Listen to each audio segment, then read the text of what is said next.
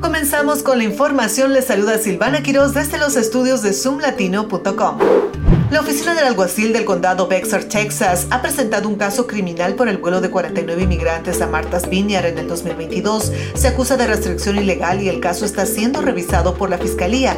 El gobernador de la Florida, Ron DeSantis, envió a los inmigrantes como parte de un esfuerzo de reubicación. El desarrollo del caso se produce mientras DeSantis se postula para la presidencia en el 2024. En noticias locales se ha aprobado un aumento de financiamiento para el programa Maryland Meals for Achievement.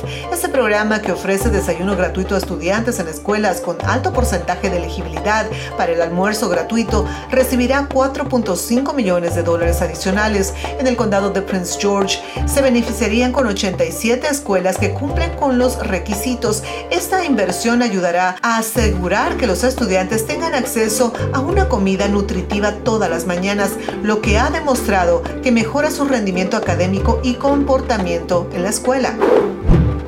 Y si a usted le gustan las salas de escape, déjeme contarle que están recuperando su popularidad tras los cierres provocados por la pandemia.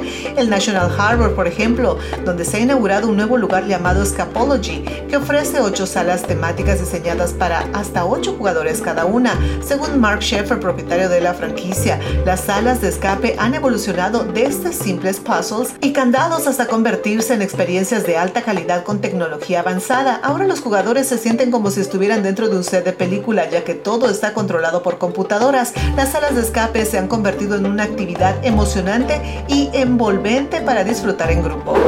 Estas fueron las noticias más importantes. Los invito a continuar en sintonía de radioéxito24.com y por supuesto seguir nuestra página zoomlatino.com. Soy Silvana Quiroz. Hasta la próxima.